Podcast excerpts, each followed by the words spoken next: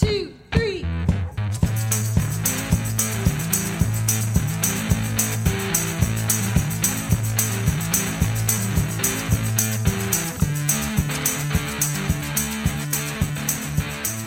Hi, I'm Gary David.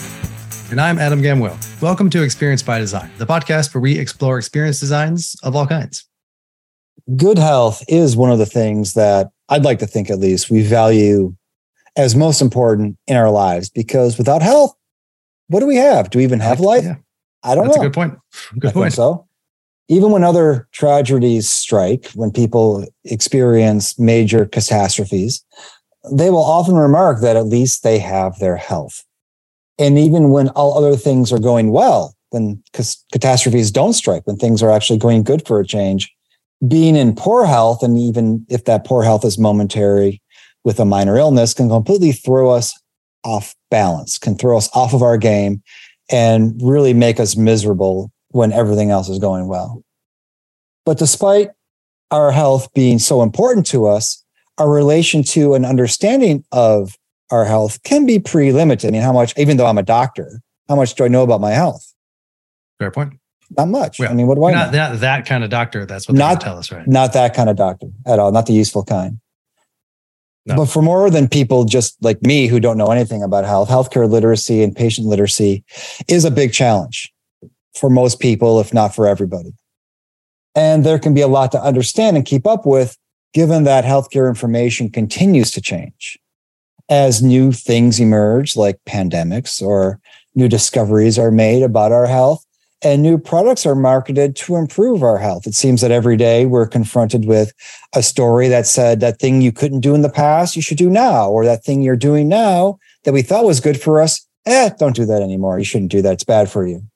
So the Mhm. challenge becomes how do we communicate healthcare information to help providers, help patients, to help caregivers in their efforts to achieve better healthcare outcomes through improved healthcare literacy? The key is it's not just us, right? Sure, we're the wrong Not kind of just us. doctors, but uh, you know, the information is confusing, and that's that's actually one of the the main challenges, right? So today, to help us untangle this uh, wide web of information and ideas, we'll be chatting with Kristie Kuhl. She's the global managing director of health and wellness at the Zeno Group. And what's really interesting is that Kristie began her career as an attorney. Before that, she also majored in art history. So we have both the power of law and the power of thinking about aesthetics, helping us actually think about health and healthcare and health literacy in brand new ways. So we'll be discussing how her beginnings as an art history major helped her understand important complexities and nuances of meaning, something that we as social scientists love. And she channels this understanding to think about how people receive messages and information, recognizing that there is an importance of meeting them where they are with the kind of information they can understand that makes sense, you know, culturally to folks at their time. And as well, her legal background, ironically, perhaps, helped understand the need to have clear representation of meaning and the need to communicate the ways that people understand. We can go figure, you know. I mean, although I think I, I think I did see a, a recent report that uh, all uh, the majority of lawyers also hate legalese. So it's not just uh, not just the rest of us, you know. Then why do they do it? That's a different episode. A different, yeah, different episode. Yeah, legal legal design coming up next. Um, so in this case, though, you know, Kristie's perspective and background helped her understand this this need for clear communication, and as well as her concern for people and desire for positive health outcomes, has helped her bring both these worlds together. You know, through Zeno Group. So really, really interesting uh, career pathway. So in this episode, we're going to be talking about her journey into the world of healthcare communication and what she learned in that process, and we'll be exploring how diagnosis is a quite emotional moment in that uh, also, ironically, healthcare products are often ones that nobody actually wants to buy. Like you need to get them because there's usually some health issue. Um, you know, and so with this, then we also talk about the need to stylize communication for different communities, cultures, generations, moments, things like that. And then finally, we're going to dive into the importance of communication training for people who have knowledge, and then how to can. I just hit my microphone. And finally, finally, we'll talk about the importance of communication training for people who have knowledge, and then how to connect content to an audience's humanity. It's a really great conversation. There's a lot of great uh, weavings and conversational points. So again, if you are thinking about healthcare, or you also are coming from a different background, you know, art history, law, something like that, anthropology, sociology, um, we'll find out that there's a really interesting way to make connections across careers that uh, may not seem so obvious right away.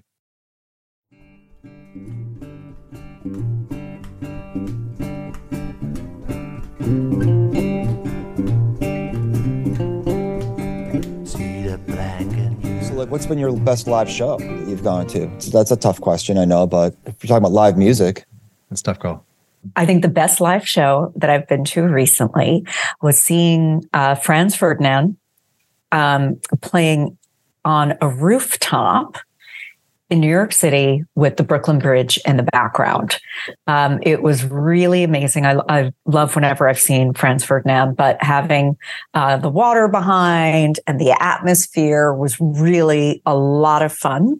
Um, and there was perfect weather, even though it was summer and hot. It was nice. It was a little later. So my husband and I loved that show. Yeah, it's fun. I, I heard a quote recently. I've been obsessing on this quote, and it was by Sammy Hagar and he said he was talking about David Lee Roth, and he would say he's a great showman, but he's not a great singer. Like he's not even a really a good singer. He mm-hmm. could never sing my songs, but he's a tremendous showman. And I, you know, we talk about concerts and live music and things like that, and the best show versus the best musicians, right? Mm-hmm. What makes for a great show? And Adam's a musician, so what makes for a mm-hmm. great show in terms of showmanship versus what makes for a great band that you might want to listen on the record or some show some some some people who sound good on record don't aren't yeah. very good live and that kind of thing. You know what i mean? Yeah it, it's absolutely a thing. And i think uh, i'm a more of a franz ferdinand fan than my husband. I'll listen to them all the time you know just love it. But he actually likes going to the live shows because he's like they're performers too.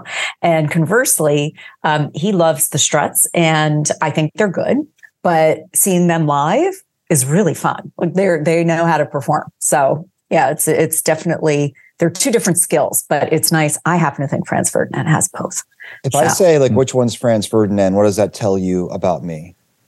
Well, here's the thing. You as a professor should appreciate that this, you know, Scottish band chose to they liked the alliteration, but come on, the Archduke Ferdinand right. shot on June 28th, right. starts World War One. Um, and they have a song, one of their early songs that was a success, success for them, which is not about the assassination of the Archduke, is called "Take Me Out." Right. So people had a little bit of um, they, they had some fun laughing at like, oh, Franz Ferdinand, you have a song "Take Me Out." Okay, so it's like saying, which one, Scottish band. Which was Jethro Tull? Like none of them are right. Jethro Tull. There's no one named Jethro Tull in the band. Or which one's Lynyrd Skynyrd? No, no, no, no. None, none of them are. He was actually their gym teacher. Leonard Skinner was the was their gym teacher in high school. I, I didn't know, know that. that. There we go. There, I've, I've done my job today. Yeah. You learned some things. Interesting. Uh, you know, so so one thing. I mean, so as a as a totally uh, intentional sequitur, um, thinking about Zeno Group and and through PR and and like integration, like you know what we've just been talking about in terms of music and musicianship as like a technical skill versus showmanship uh, in terms of performance and experience. Um, if we just put this weird question out there, like how when you're thinking about the kind of work that you're doing, um, you know, whether across health and wellness or kind of in the general areas of, of storytelling and PR brand experience, how do you think about these two arenas of, of what it is that we're doing technically maybe methods versus yeah. in relationship to presenting it in an experiential way that get people engaged? Well, I love that question because it gets to the humanity of what we're doing. And you know, I'm lucky. I'm lucky because I I get to work in a health space, which I am absolutely not a scientist. I'm not a doctor. Um, you know, I majored in history and fine arts. I went to law school, but I get to have a small role in impacting people's health. And we have to meet people where they are. And so that means when we want action to occur, it's thinking about what am I going to say to them? How am I going to say it? Who is going to say it? Where is it going to be said? And I think that all of those elements are important because the, so so often uh, in the health space specifically, people don't want to have to use the product that that you're selling. They they never mm. wanted to join the club that has that means they have to go to the hospital for a problem or that they have to take a medication to solve something. They they didn't say, "Wow, this is a really cool new phone. I want to go buy this," or you know, "Here's this amazing face cream that I want to go buy." And so there can sometimes be almost resentment from some people. There can be um, emotional ups and downs for people. Uh, there can be uh, resistance. Uh, there can be reasons that people won't discuss it with family members that can really vary by culture um, and even by individual. And so we have to think about all of those elements when we're thinking about creating messaging and getting the messaging out there to have an impact on people. Um, last night, I was uh, listening to one of my colleagues moderate a session about uh, health literacy and how do we achieve it. And it was fascinating listening to the questions. People were talking about um, some of the the who should deliver messaging and I think that's very important. But we also do have to think about when is a person going to be able to receive something? And there's a very different experience if, let's say, you just found out that uh, you've just received a diagnosis. Hmm. You're going to be in a different spot in receiving information than if you are further along in the journey or you don't yet have a diagnosis or it's not a life threatening condition. And so, you know, I think we we really do have to look at where is that person and how do we meet them where where they are. There's an emerging area um, of sociology of diagnosis um, relating to not just the clinical or the technical delivery, but the identity piece that comes with diagnosis. And I had a colleague um, at another school who did a lot of research on giving good news and bad news, and he was doing it around diagnosis mm. that you know how people give bad news as in the form of a diagnosis. And i said to him well diagnosis isn't always bad news. Sometimes people are just right. looking for an answer and they know something's wrong. And i have a daughter who's developmentally disabled and i know people like this who they know something's wrong. They don't know what's wrong. They just want to know. And when they do know now they find they're a member of a community. They're a mm-hmm. member of a group that they can feel like they belong to and they're no longer alone so diagnosis is a very interesting and tricky thing to manage in terms of, as you said, when are we ready to hear it? And then also what are the impacts after we receive it? You know, and I think you said something very important because for some people, diagnosis is welcomed because there is that moment of, oh, good, now I, I can work on fixing this. What are the next steps? There is a bit of relief, but it is an emotional moment for many people. Um, and so, you know, we have to, we do have to think about what kind of condition is this? Is this what I call a joiner condition or is it not a joiner condition? So, uh, for example, if you have, um, cancer or a rare disease, those are often joiner conditions. You want to meet others in the community who've been through it, who can discuss um, and to share information that's evolving, share their experiences. If you have, uh, say, high cholesterol, you, you that's not your identity. You don't feel like I I need to talk with other people who have to take a statin. Um, you know, it's a very hmm. different experience. And by the way, the person who has high cholesterol may say, like, eh, do I really care? Eh, I don't know if I have to deal with this yet. Yeah. Um, and so they're very different experiences and making sure we're thinking about who is the person and where are they coming from is is a key part of creating the right experience for them because they're going to need different information at different spots and they're going to want to receive it differently um, we we love to get very deep into the uh, research and to know our audiences really well. Uh, and uh, we do ongoing research. We, we've just this year released some information on some multicultural research we have done in the United States. And in addition, we do research all the time. And it's really fascinating to look at generations and race and say what are the things that they value and where do are they seeing representation how are they identifying themselves. Because if we assume that, okay, uh, every Gen X woman who is a mother is first going to identify as a mom, and that's not the case, then we're going to be speaking with her the wrong way. And we're not going to activate because instantly there's going to be like, why? I'm not your mom. Why are you right. calling me mom? Um, and knowing what are the the community elements and the drivers and values of different audiences is essential. Do you find like so? For example, the uh, I think the term you used before was a joiner. And so, yes. are these kind of things? Are, are they elements that, like getting high cholesterol example of like this that somebody might have, but it, they don't identify? I'm not. I'm not a high cholesteroler. Is exactly is, kind of what that would be. Yeah. What color yeah. ribbon is that? Do we have a ribbon for high cholesterol? it's just yellow plaque. Yeah. Uh, you get a plaque if you do it right now. Right. There you go. That I'm dumb.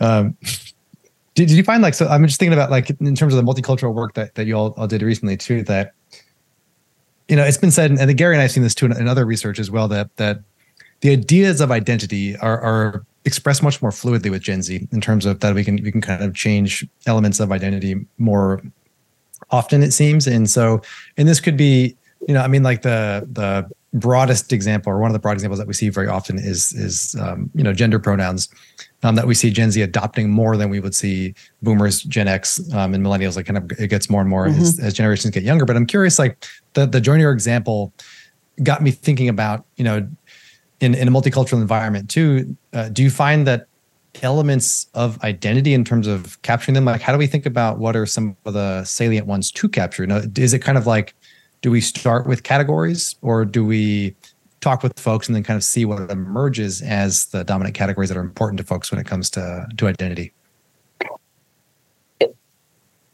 It's a very important question. And in the multicultural research that we did this year, uh, my colleagues who did the research identified a, a, a, group within Gen Z that um, we have coined the term generation self defined.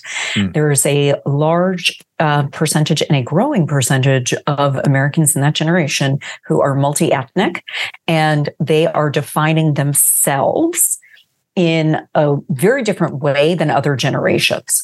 So I, I think as we work in um, seeking to achieve health equity and making sure that we are creating an experience that enables people to ask the right questions, to do the right uh, right things for for their health, and to get the information that they want, um, and to not have different outcomes uh, based on on on race. It is important for us to look at who's going to be the patient who's the hmm. typical patient in this space and then how do they see themselves and by the way the typical patient can include different things so one thing that that happens often uh, in the U.S. is if we have uh, someone who uh, a patient, let's say they're um, uh, maybe a boomer, and they were an immigrant, and English is their second language, they may encounter two things. One, they will often have uh, their oldest child be the translator for them mm. to to speak English. Um, even if they ha- are able to communicate in English, they want their their older child to be in that position as well because they're a native English speaker. Um, so we have that dynamic going where uh, the healthcare pro- professional is speaking with two people the the patient right. maybe a patient spouse but also the adult child or young adult child um, there also sometimes is a it, it's not an intentional thing, but there's a, a, a misstep that people think if there isn't health literacy that maybe the person isn't that smart and, and they can mm. they also will conflate uh, general literacy with health literacy um, and so it we have to help people because they're trying to make decisions so quickly. You know, a doctor is seeing so many people or a nurse is seeing so many people in a short period of time. Um, and they're empathetic and they want to help, but we have, we have to help in the communications dynamics so that the people going in know what questions to ask. Um, and, but we're not putting all of the burden on them and that the healthcare provider knows what their blind spots may be and can think about how to address questions. You know, I was speaking with a, a colleague, uh, an industry colleague who is a cancer survivor. And one of his defaults is that he often thinks everybody who has any kind of health issue has the same experience that he he had, which is right. to become so deep in the information, so steeped in it, and is kind of forgetting we have a whole swath of people in the country who need really good health information, who have no desire to get really deep into this, or they actively have received some misinformation and disinformation even, and are embracing that. So, you know, there there there is a, a big difference in how people are receiving information and what they're ready to receive. It reminds me of a mm. story. I, I mean, I I'm on my school's institutional review board, and you know, I talk about this in my classes and this idea of informed consent. In order to give consent, you need to be informed. Well, what does that mean, right? Is it even possible? And the, my middle daughter was going in for a surgery, and I was with her before she went into the operating room just before. And the anesthesiologist comes up and says, Okay, so um, we wanted to know if you wanted to have her uh, put under using an epidural or an IV. And I'm like, Are you serious right now? You're dropping wow. this on me right? Mm. We we knew she was having surgery for like, you know, three months. And right now you want me to make an informed consent and sign a piece of paper about what I think you should do without knowing anything. And mm.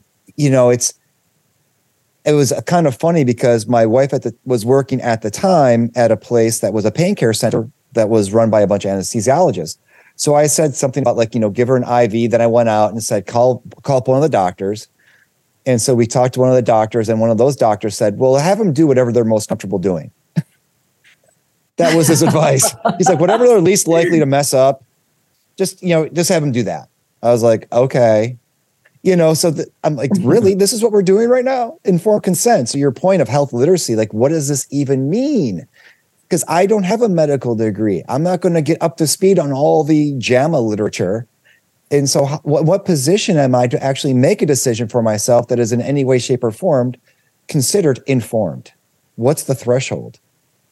It's a great. And even when we're experiencing things, uh, it's a, it, that is a tough one. And when you said the epidural, it, it uh, reminded me. I, I, have two children. Uh, my first was an emergency C-section. He was a massive child, eleven pounds, uh, and my second one, they said, yeah. And I'm not a large woman, so it was. yeah, I think I was. For those at home, eleven pounds is very big. yeah. um, it's called large for gestational age. Um, hmm. But my second one, they said, well, you have to have a C-section, and as part of informed consent, they said we will block you from your neck down. You're not going to feel yourself breathe. Don't panic. Look at this monitor over here because you will see that you are breathing. And I said, okay, I understand. they put the block. A second later, I start yelling, I can't breathe. And they said, well, the fact that you're yelling means you are breathing. Remember when we said, look at that machine? But in that moment, I was terrified. I was about to have surgery, but I was also very excited. I was about to meet my baby. So, right. you know, so mm-hmm. many emotions. It is hard to have that informed consent. And what is normal and everyday for the healthcare provider, even when they're a very empathetic healthcare provider, it's not normal or everyday for the the person going through it and the loved ones who are with them. Yeah, I mean that that seems like such an interesting challenge point too, right? Because it's it's I'm reflecting on the, the question of what does informed consent look like, and then the the challenge point you raised earlier that when we're working with health, healthcare professionals, right, we can see this conflation between um, general literacy with with health literacy, and so even in these ideas, it's it's kind of this this point of like, at what point, like, how do we know when when that when that has like what's the threshold for for being literate in, in a space?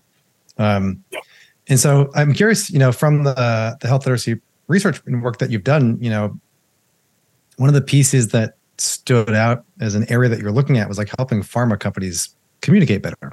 Mm-hmm. And so this is always interesting too, because typically a pharma company isn't the one giving the diagnosis. They're providing information about medicine. Typically, I mean, typically I could be, uh, that's, that's, that's, what my understanding is. So, so sure. Is, did, did you find like, is there, is there a difference in terms of how we're, we're trying to work with pharma companies in terms of explaining products, features, services versus uh, obviously how and when to talk to your patient about you have high cholesterol.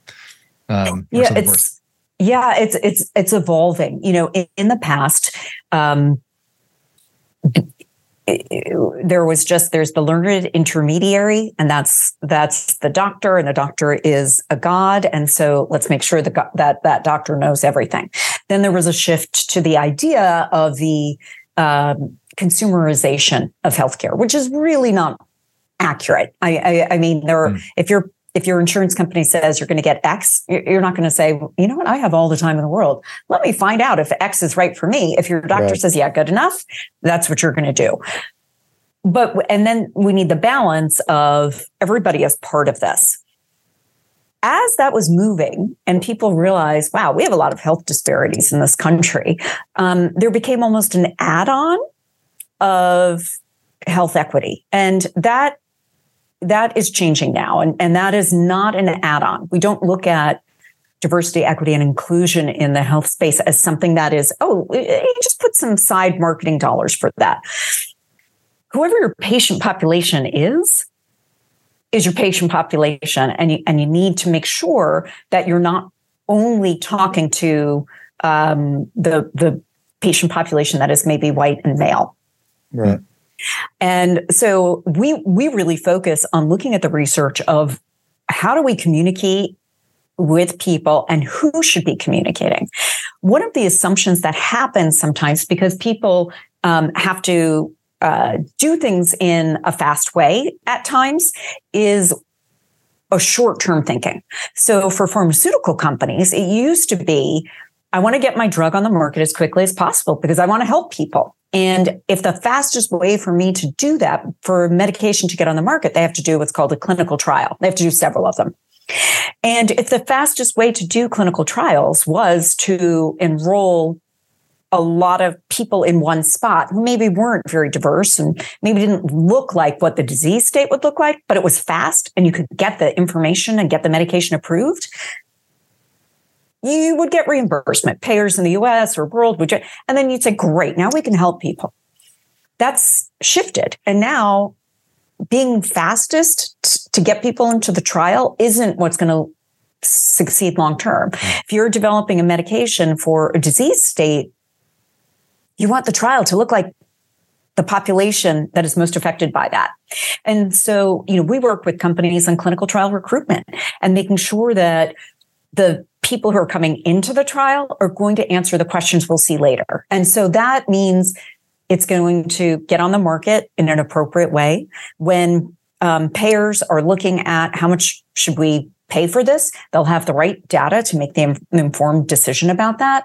It means when physicians are talking to a patient about a medication, they'll know what side effects to talk about because they'll hmm. know, okay, in the population, hey, we might see this. And that becomes very calm then. You know, in the in the COVID example, all of us heard that when you have this the second injection from the first go around, often people will feel tired or run down the next day. You don't need to worry about that. That's a normal reaction. Also, you don't have to worry if you don't have that. Not everybody does. But here's what you should expect. We knew that because of clinical trials. So if there's something that is going to happen and it is a manageable side effect and we can give the right information to people so that they know what to anticipate, it's less scary and it doesn't create alarm bells. Um, so, you know, those are some of the, the key things about looking at how we help design the experience from the start, from that evolution mm-hmm. of where does, where can this medication start from so that we can get to a spot where we're helping to heal people. One of the things I think is so interesting about healthcare and this design question, it makes me think about plain language movement in, in the legal world, hmm. is that healthcare is really the intersection of a lot of different institutions. You know, obviously it's health, but it's also legal, right? Because there's legal requirements. There's yes. also policy requirements. As you said, there's business. It's also education, especially if it's a teaching hospital. And so if we think about the quickly recited possible side effects on those commercials, you know, that's not for the audience really. It's for legal, right? It's for that there's a policy requirement that you have to say what the side effects might be. And it doesn't matter how fast you say them so that people can't hear them. And so this question of designing for the, you know, in the hierarchy, you can't necessarily design for everyone at the same time. So the challenge mm-hmm. of whose voice is the loudest and first in all of that. You know, let's make it plain language. Well, we can't because legal says X, or let's make it slow it down. Well, we can't because it costs this much money for an ad spot. We want to fill it in with this much information, right? So, how do you all think about those voices coming together and whose needs are prioritized? Or how do you try to get them aligned in a way so that more people are happy and more people are served? There are legal requirements for communicating about medications. And there are so many parodies on TikTok and right. Instagram reels making fun of the typical drug ad, right? Because there's a formula people follow. And I think on the on other sides, when we look at uh, communicating um, and doing digital work, and some of them were integrated marketing, we don't have to be so formulaic one of the things that I find with the, the ads where there's the litany of adverse events, I think it's really important that people do know what to anticipate. But what people don't understand is what does it mean that that these are the most commonly reported side effects? They don't really know what that means. And it's more legal protection than anything else. And I and I and I don't say that to insult our legal colleagues in sure. the pharmaceutical industry. This is the dynamic. Right. However, on the on on other sides of this, when we're talking about um, other areas of integrative marketing, we can be in more of a dialogue.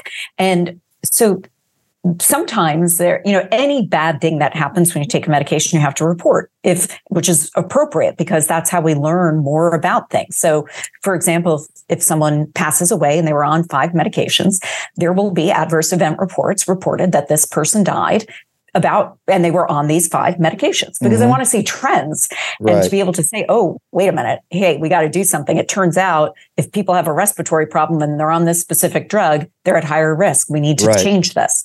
But you won't know that if it's not reported. That also can mean that, you know, the part that had nothing to do with the person's death, it also, it's a reported. So then you say, oh, that was in less than, you know, half a percentage of people. Right.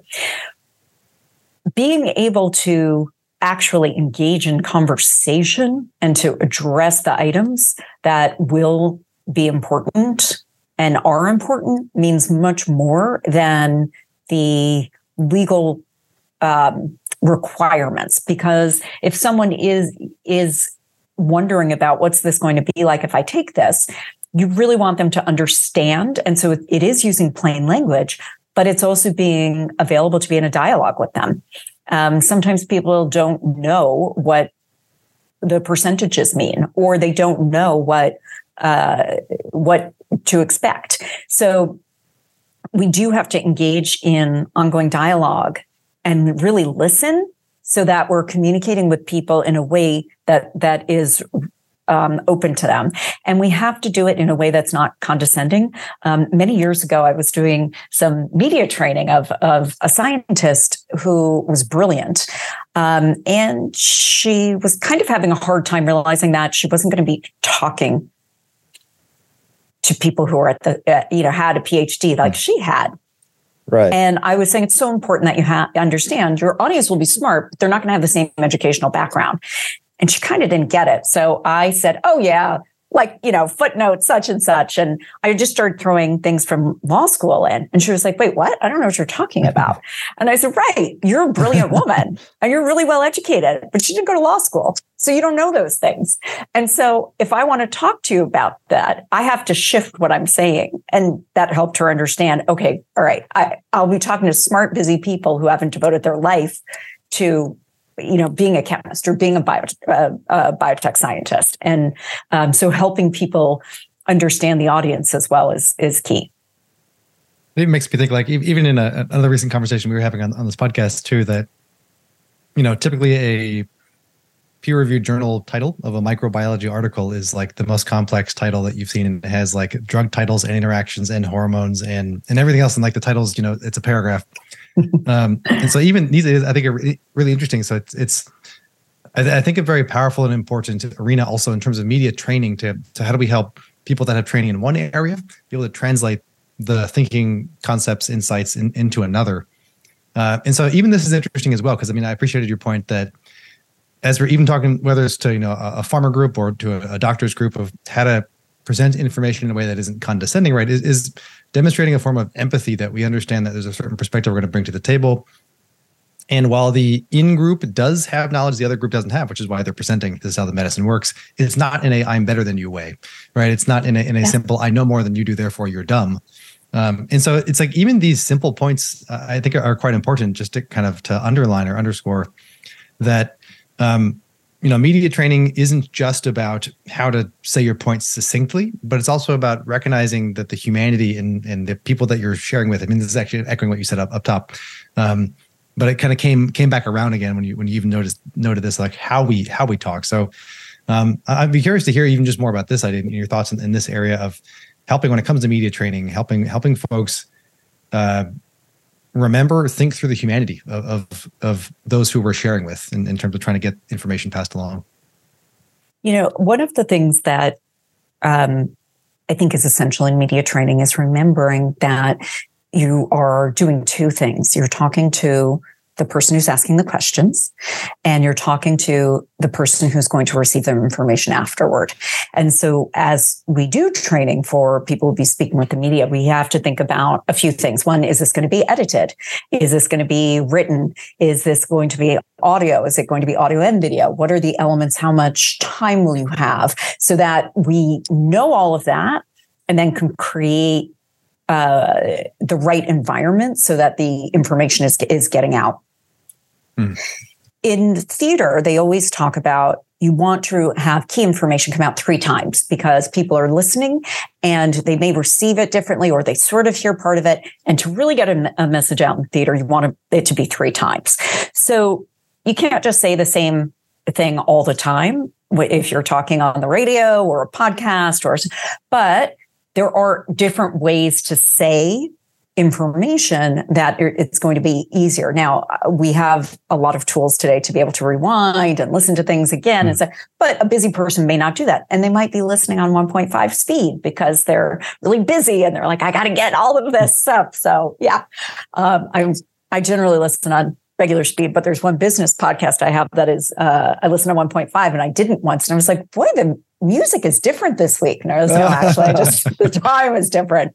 It's not Alvin um, and the Chipmunks. No, but I think making sure that we're very clear on what it, what is the, the, the point of this, um, this interview and what are we trying to, to get out of that? And then how can people react to it? You know, is there a way for people to reach your company? Is there a way for people? Are they going to hmm. go on, on social media and talk to you? Are they going to go on your website? Is there a number they're going to call? But making sure that you're paying attention to that uh, as well afterward.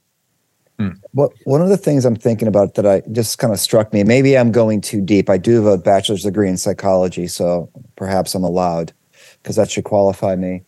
But I think about, you know, you said you have art, his, you know, a fine art and history background so much of art is about sharing and expressing humanity, right? I mean, I, is that yes. a fair statement to say, right? That I think so. Whether, whether your own mm. personal humanity or capturing the hum- humanity essence of others, if it's a scene of some kind, and you know, I I don't know that people would think about the law as being about sharing and expressing humanity, although humans are involved. But I was just kind of curious how much your affinity for and background in fine arts informs what you're describing here in terms of sharing and expressing humanity for mm-hmm. people mm-hmm. through the healthcare institution it's a huge part part of it i think that we are able to uh, help save lives which is really rewarding and when when we look at the general life the at its most basic is i want to i want to be alive right? And when we have a health crisis that's at risk. Certainly a lot of health things are not a crisis and are not a am i am i going to be here? Um, but I, I, do think my background of of look being a history major which you know i just i'm fascinated by history. There's so much to learn from all the things that we've done wrong, some of the things we've done right. Which is why you like Franz Ferdinand, right? It's history. There we go. and um, so I love that, and I and I love studying the humanity and how we express things in art. And then, you know, I went to law school, which is about connecting dots and showing right. how are these things the same and how are these things different. And so I actually think all of that comes together for health equity. How are we all the same?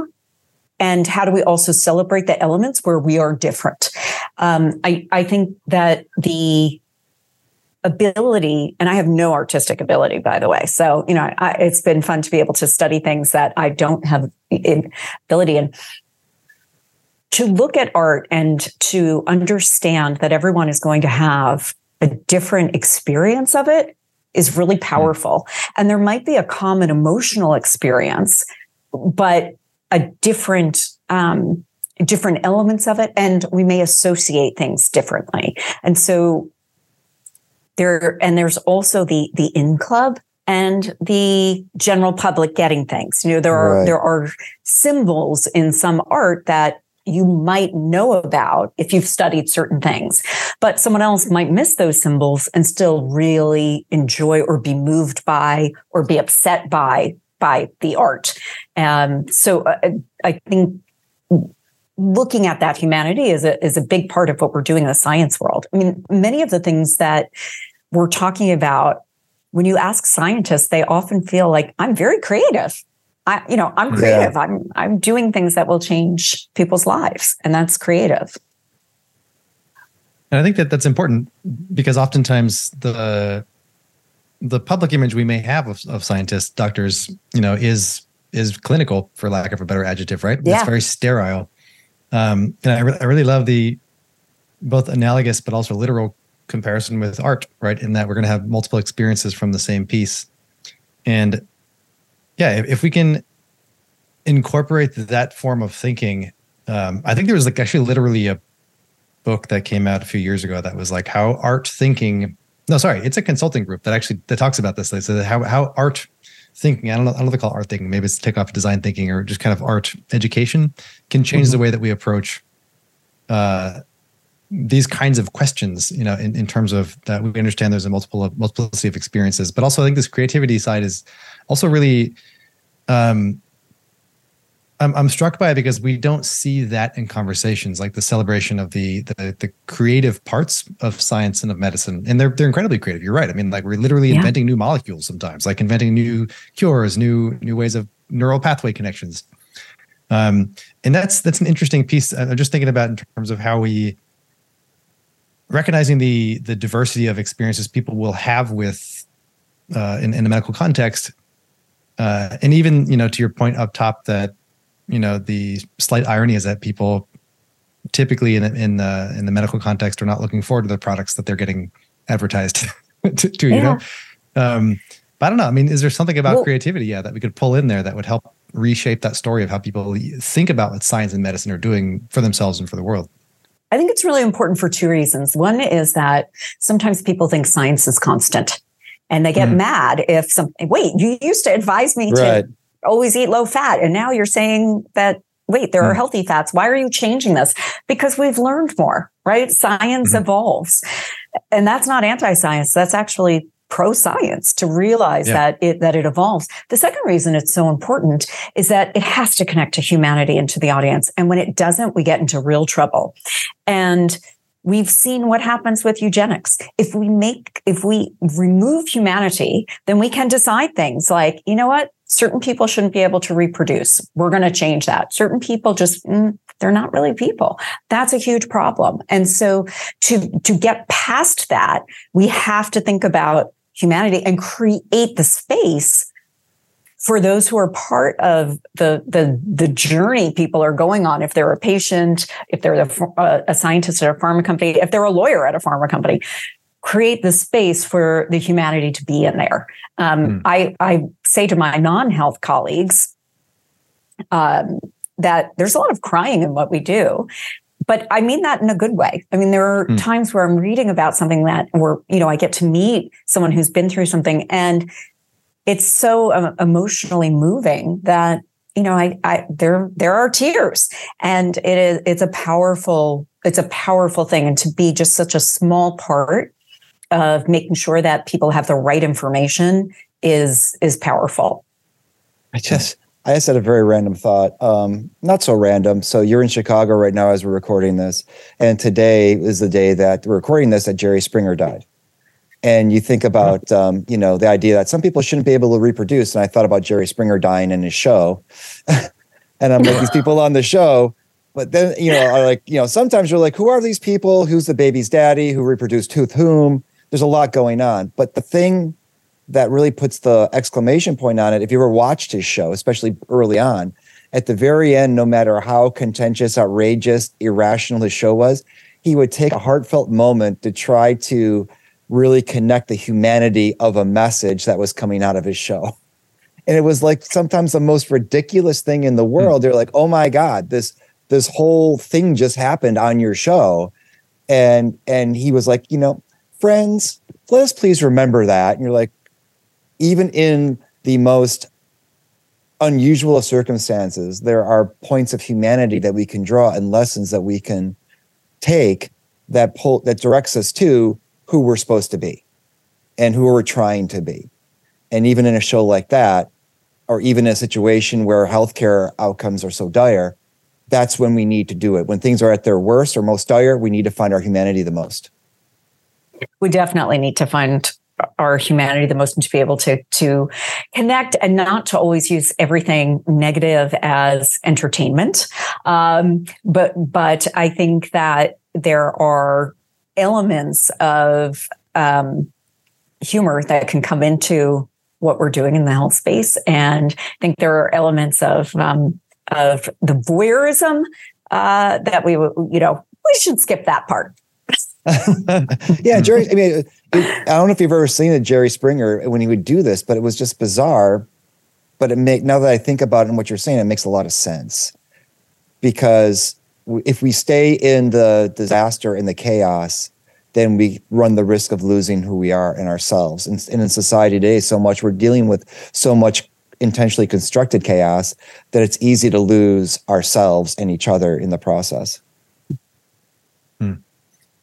And uh, I mean, also just uh, like how Jerry Springer is a really interesting example. Thank you. in terms of you know why why and where we where we uh, do something. I think voyeurism is a, is a good like the the good kind of yoke there to think about where it, it's that um there's a desire to kind of watch that which we shouldn't um in like the medical arena can bring us into these these really challenging spaces um but then also even even to your point Kristie that like there can be a lot of crying but in a good way whether it's positive tears or or mm-hmm. um, just emotional expression that needs to happen as what it, as part of being human um is really interesting too because it's like thinking about how how can we effectively tell those stories um and use moments like that of vulnerability we might say um, in appropriate respectful ways that like help either others connect other potential patients customers connect uh, and or uh, professionals in this space to have a, a level of uh, I mean, I, I, don't know. Again, of like, how do we, how, how do we, we can determine like this is a moment in which having that space of humanity is important, um, and this is what it looks like when it's when we're doing that. Um, I'm just, I'm thinking as a as a person that learns well by well, good, well or good. I don't know which one it is. Learn learn through examples, um, learn better through examples. Uh, you know, this is this has me thinking about this too in terms of um, knowing what's the right kinds of things to show um, as examples of stories that we may want to tell of success. Uh, you know, kind of showing those moments of humanity. Yeah, and to be able to show uh, where we're similar and where we're not. So I was talking with. Um, I, am a white woman. I was talking with a black woman who does a lot of um, of, of work in the uh, Black American community, and we both come from cultures that would not discuss family um, having health problems. And we were talking about how there's this this commonality of like, well, you don't bring that up. That's kind of a whispered thing. You don't, right? We ha- our families had different reasons for it. She was talking um, very specifically about uh, why you you would just kind of hide that. And I, you know, I don't want to speak for her on this, but but I'll share what we were saying on my end, which was that you're so privileged. How dare you complain? Like, just don't bring that up. Mm. You know, just come on, your your life is easy. Even when it's hard, it's easy. You, you've mm. got it made. Move on. So we would both be in situations where we might not know that a family member had something that we should know about to be able to discuss with our doctors going forward. Uh, but there are different reasons why. And so if you wanted to talk to our parents' generation about the importance of sharing medical histories and what it could mean, you would need to do, say different things because mm. in one community, it might be saying, it's not complaining. Like it sharing your your information, sharing your humanity here is helping to serve other generations. That is a good thing. Mm. You know, to others, it might be this is a really key area for you to be able, you're always taking care of everyone else. And part of taking care of everyone else is sharing what you're going through. And it's not a burden you have to have alone. So, you know, there, there might be differences that the outcome might be the same, that there isn't the discussion, but to create the environment and the experience for people to be able to uh, uh, have that space to speak is going to be a bit different. Hmm. Are there are there typical frameworks? So if, if folks are interested in in this idea, like recognizing that there'll be difference of mm-hmm. content, are there frameworks that would to, in terms of putting that in place? Are there certain kind yes. of best practices you follow that, that you find are most effective for doing that? Absolutely. Absolutely. We, we have a really strong uh, strategy team. And while people always say, like, we all do strategy, we do, but we've got a, an incredible strategy team that gets very, very deep into the research. And um, they start with two things. One, looking at how getting to the insights means first we're looking at what is happening in this in the in the environment and digging down from there. And the environment doesn't always mean the general public right? It could be mm. uh, it could be a variety of stuff but there's a, a process we we use. It's adaptable. It's not so rigid that you end up with cookie cutter stuff but we start there. At the same time we're we're comparing that to we we um, are constantly doing surveys of people um, and measuring their values on 40 different elements. So we're then able to, to compare both and be able to help our clients understand how to communicate and how to reach people mm. and also where to reach them. So there, there's a framework. It's not so rigid that people are getting, you know, the same old, same old, but there is a framework we use to assist clients um, in making sure that they're not going to make the wrong assumptions, but there really will be informed information as they're as, as they're trying to communicate. Mm-hmm. One of the challenges I know when you get a bunch of really smart people around and you talk about the people you work with are really, really smart is that ideas can get complex very quickly. Well, at the same time, sometimes the best solution might be the simplest solution and the easiest solution. So, how do you all try to work with your stakeholders, your partners, and things like that to not so much rein them in, but to keep simple things, to do simple things that lead to quick successes rather than getting bogged down in the bigger picture things and the complex things that exist, but aren't as easily solvable or actionable. Mm-hmm. Yeah, I, there are several things we have to do so that we are not in uh, analysis paralysis or that we're not ever taking action. We have to recognize that small steps do add up and so there are things that uh, that we can do in the short term that will have an impact. But we also want to make sure, as we're building a plan for a client and we're thinking about the year ahead, or three years ahead, or five years ahead, that we're also measuring as we're going, so that we can make adjustments. Um, right. And sometimes uh, we find that. Um, an audience is really reacting well to something and it's a different element than we anticipated. So when we're looking at um, a campaign, there was a digital campaign we were working on, and we wanted to reach scientists. Um, and it was very well received with them. They had had a very different impression of the company bef- beforehand. But we also found that other audiences were looking at it. So it wasn't just the scientists right. who were the target, but others were. And that told us that there was a subset of people who had a hunger for the science. And they weren't people we necessarily thought would have huh. that. So taking actions and um, putting things out either through a pilot or uh, being able to adapt and make some some steps along the way um, is key just to make sure that it doesn't always stay in the, the theoretical. Yeah, because you don't want that. Because, like, you know, I, I, I say that, you know, honestly, because being in an academic institution, it's interesting to see when you get really smart people around who can have really great ideas that the ideas can start to snowball pretty quickly and get into the weeds. And so there, like you said, is, you know, you know, analysis paralysis that mm-hmm. nothing ends up happening and you end up in the same situation even though you've tried to make progress and had multiple meetings over a long period of time but no action was ever done or if the action was ever done, it's so narrow because it's all anybody could agree on that it's such a least common denominator outcome that it doesn't necessarily move the needle all that much. Yeah, and that happens because there are it's hard to move a big ship. That's yeah. hard. And I'm sorry that uh, you know, I'm using metaphors in this or cliches, but but it is important to take steps and to say, let's do this. And sometimes one way to do it can be a, a pilot um, program or things that sound less risky to people. And then they see success there and say, let's continue to do this.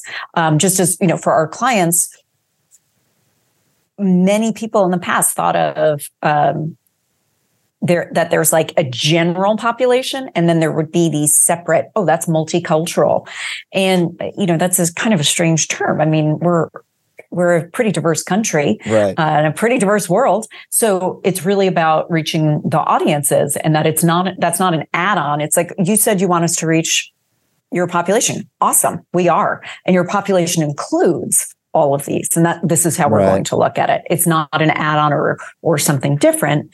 And then when we have success, it it it leads companies to say, yeah, I, I do need to do this. That you're you're right. This is going to have a positive impact on health. I think that is that's super interesting, and it's it is like one of the challenges that we, that we tend to face. Um, but I appreciate the idea that we can recognize like the the kind of structural challenges that in terms of how we're putting together both insight capture and uh, and then kind of transformation and sharing.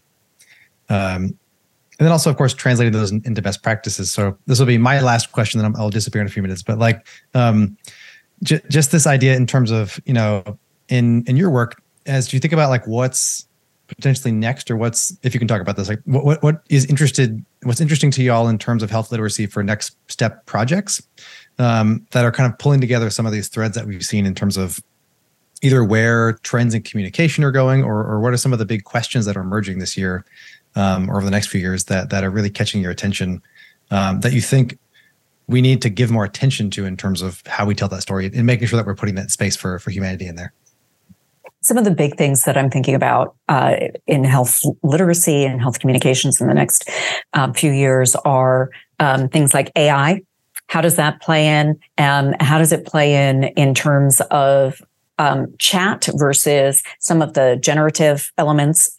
Um, so we're doing a lot of research on that right now.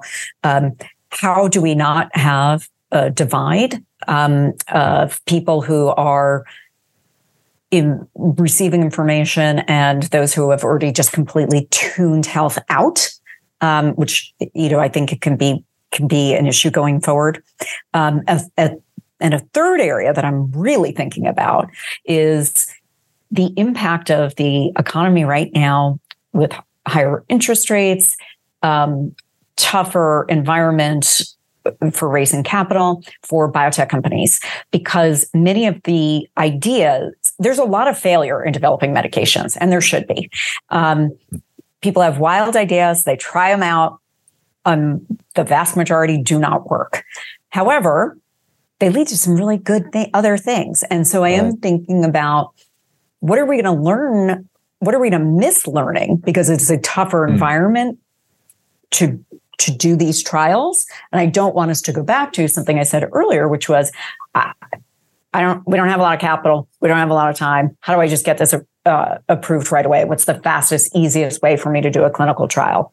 So I want to hmm. make sure that we are still looking at from the start, we're thinking about the population we seek to serve and not having a, a false um, finish line of let me just get this approved in the fastest way I can.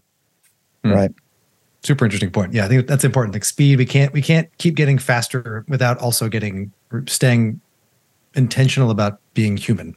Uh, also, yes. you know, speed yeah. can be the enemy of goodness in that in that regard. Just like I have one more thing.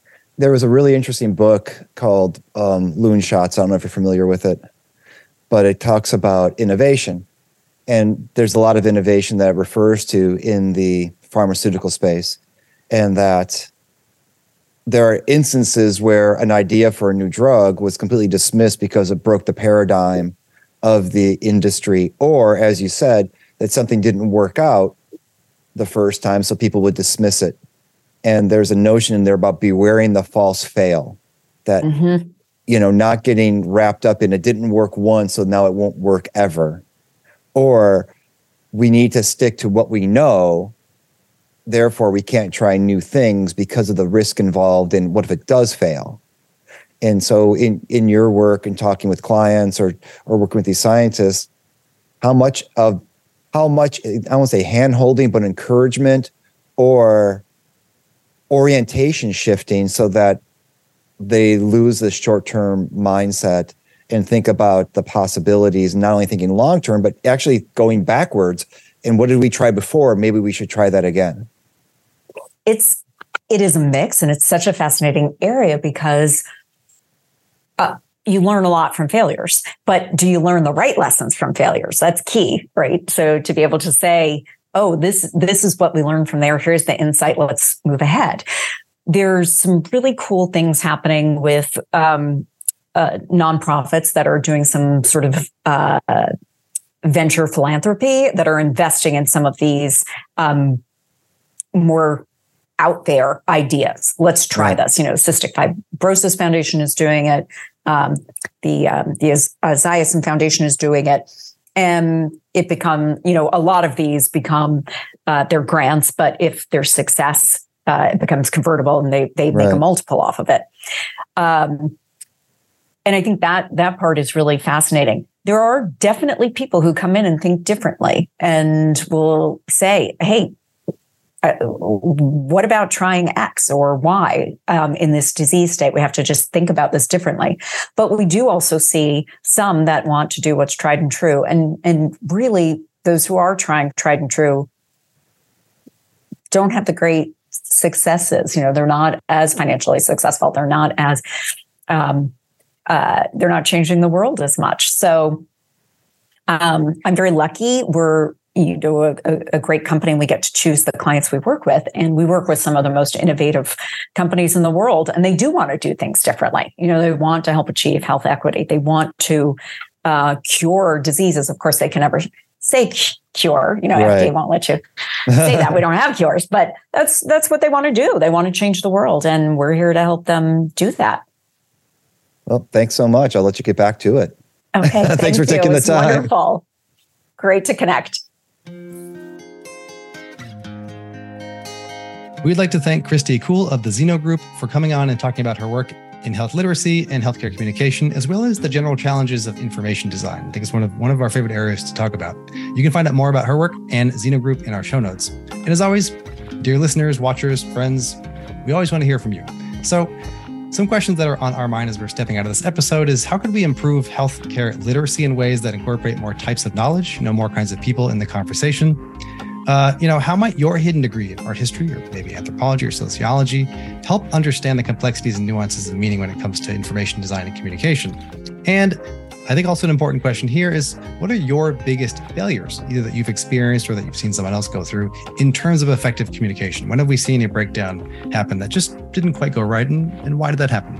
As always, you can shoot us a message at feedback at experiencexdesign.com or hop on the conversation on our LinkedIn page and or our Substack. And thank you so much to the listener for listening to Experience by Design as we continue to roll out the content that we hope you enjoy, having fascinating conversations with interesting people doing really cool stuff, including Kristie Cool. See what I did there? Swing. Thank you. We love bringing you the content. We love talking to our guests. We love sharing their knowledge with you. And we love learning from the entire process. So we appreciate your time, energy, effort in sharing your life with us. And if you are an experienced design company or professional and you want to increase your profile, no better way than to be on Experience by Design. Shoot us an email, let us know what you want to do with us, and let's talk. We're always interested in forming new partnerships and relationships with people out there who appreciate what we do here for you. And you can always buy us a coffee through our Buy Us a Coffee link on our Experience by Design website to help defray the cost of bringing you this wonderful content and make sure you share your feedback at feedback at experiencexdesign.com. And with that, everybody, as always, be kind, be well, be healthy, be safe, and be here with us on the next Experience by Design.